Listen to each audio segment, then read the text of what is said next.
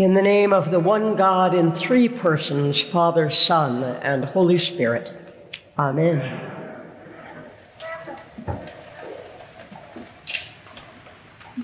Today is all about choices.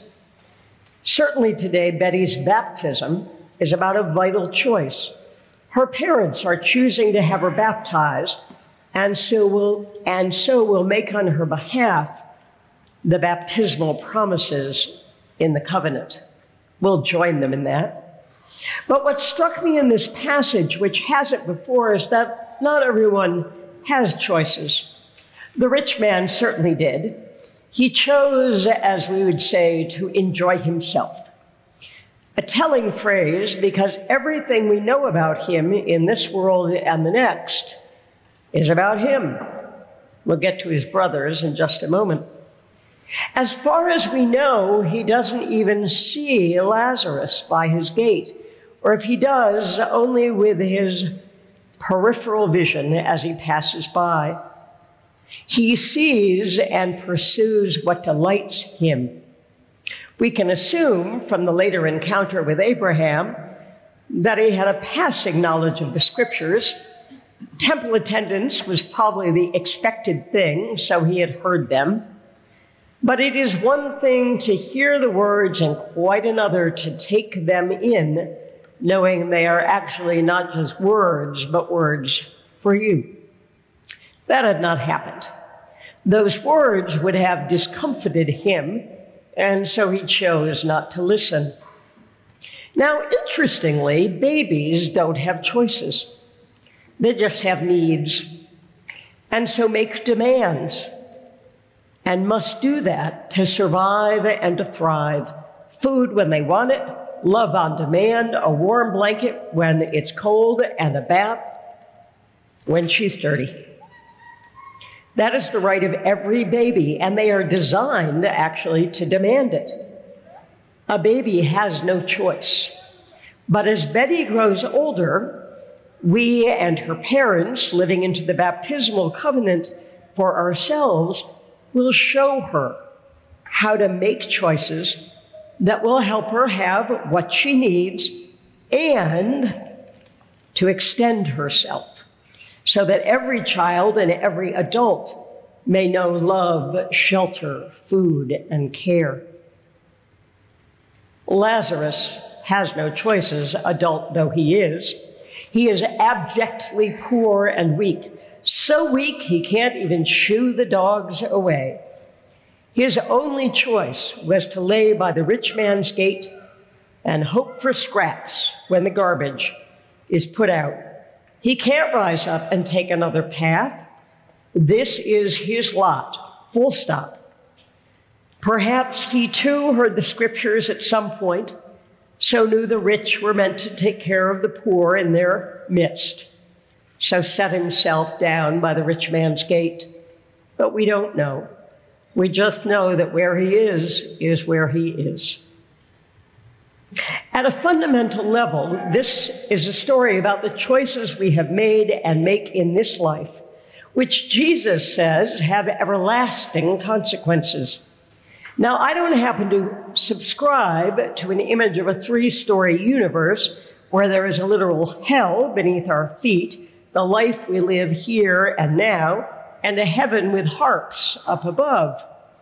But I do believe that at some point, every one of us will come face to face with God, who will look at us with love, but who will, because of that love, show us who we really were in this life. Good news, that, and bad news, that, sometimes very bad. But this story, regardless of any image of the afterlife, addresses the here and the now.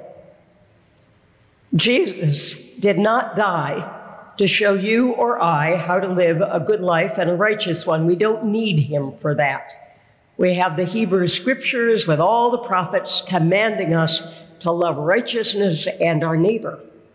And we have the laws in the Hebrew scriptures telling us to care especially for the strangers and the aliens in our midst. Those scriptures get specific enough to tell farmers to leave enough grain in the fields for the poor to gather up. Those scriptures get specific enough to tell us that debt should be canceled every seven years. And we teach children right from wrong, to share and to be fair, whether we know those scriptures or not. We don't need the resurrection for that. If we are morally bankrupt, someone's resurrection, even Jesus' resurrection, isn't going to change that.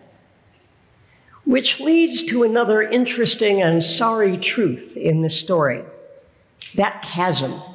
That chasm between Abraham and the rich man. In case you're wondering, the rich man dug it. Day by day, spoonful by spoonful of dirt. Because every time he acted as if there was no connection between him and the poor man at his gate, he increased the divide. He dug the hole a little deeper. Even in death, it turns out he keeps digging. For there, too, the only relationship he can imagine having with Lazarus is to have Lazarus be his slave, taking his orders so that he, and if not he, then his family, can be rescued from that pit they have dug. Even in his torment, he thinks of no one but himself and his own family, and he just keeps shoveling away. Lazarus had no choice as to his life circumstances, but the rich man had choices, and every day he made them, and every single choice was for himself. Jesus tells us this story. But where and how does his life his death and his resurrection fit in? Well, his life was, in fact, a living out of the Hebrew scriptures, of the law and the prophets, doing justice, loving kindness, and walking humbly with God, as the prophet Micah sums it up. His death was a reminder that when we choose to have a heart for those on the margins, challenging the people and powers who have put them there, challenging those who have made their peace with poverty, who have no time for the outcasts or the aliens, who make the rules of the road, which keep the road paved for them and push others into the ditch. We can expect a response. We are not always or even often thanked for doing the right thing when the right thing interferes with someone else's comfort. Sometimes as Jesus knew, and as those who followed him saw, it can get you killed. As for his resurrection, it isn't to shake you or me up and make us good, to somehow scare us straight. But if it's not, then why? I believe it's so that we can see that love is actually stronger than anything else that love is actually stronger than death, and that God wants, really longs for us to have everlasting life with Him and each other.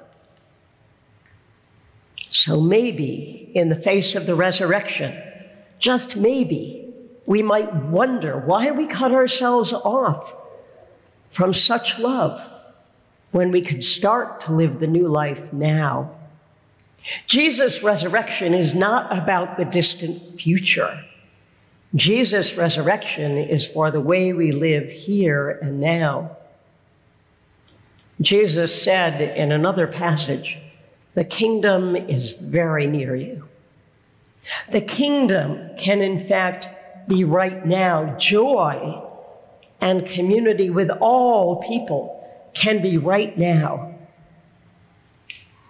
Maybe just maybe, if stories like this get our attention and we notice that maybe we are standing in a pit, even a shallow one, we might choose Jesus and our neighbor now, realizing that Jesus' love goes all the way down to the grave, but that's never where he wants us to stay. Renewing our baptismal covenant together with Betty and her family will be a great start if we truly want to take hold of the life that really is life.